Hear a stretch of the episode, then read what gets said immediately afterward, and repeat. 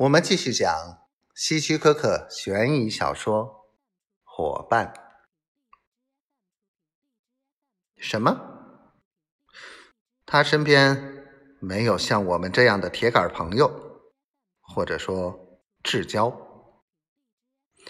是啊，除了朋友间的真挚外，他可以说服一个人做任何事情。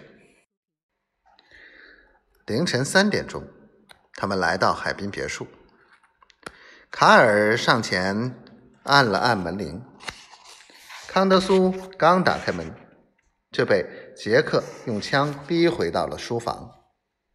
伊文斯律师不在。伊文斯在哪儿？杰克问他。见鬼去吧！康德苏狠狠地瞪了他一眼。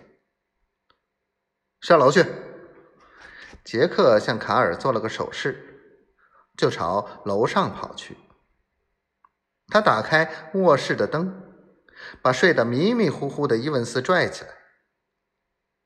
你还没等对方明白是怎么回事杰克就一枪结果了他。猎枪的枪口冒出一股青烟，紧接着。杰克就听到楼下传来第二声枪响，他跑下楼，发现卡尔正示意他快走。他瞥了一眼躺在血泊中的康德苏，就拎着枪和卡尔快速冲了出去。汽车一直开到五十里外的一座桥上，他们才停下，把两支猎枪扔到河里。然后两个人扶着桥栏杆，默默的望着流淌的河水。杰克，我们周六一起去山谷俱乐部打高尔夫球吧。卡尔首先打破沉默，问道：“哦？”杰克先是诧异的看了看。卡尔，紧接着就哈哈大笑道：“好主意！我想不出任何理由拒绝你的邀请。”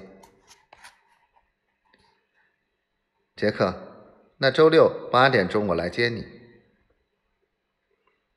好的。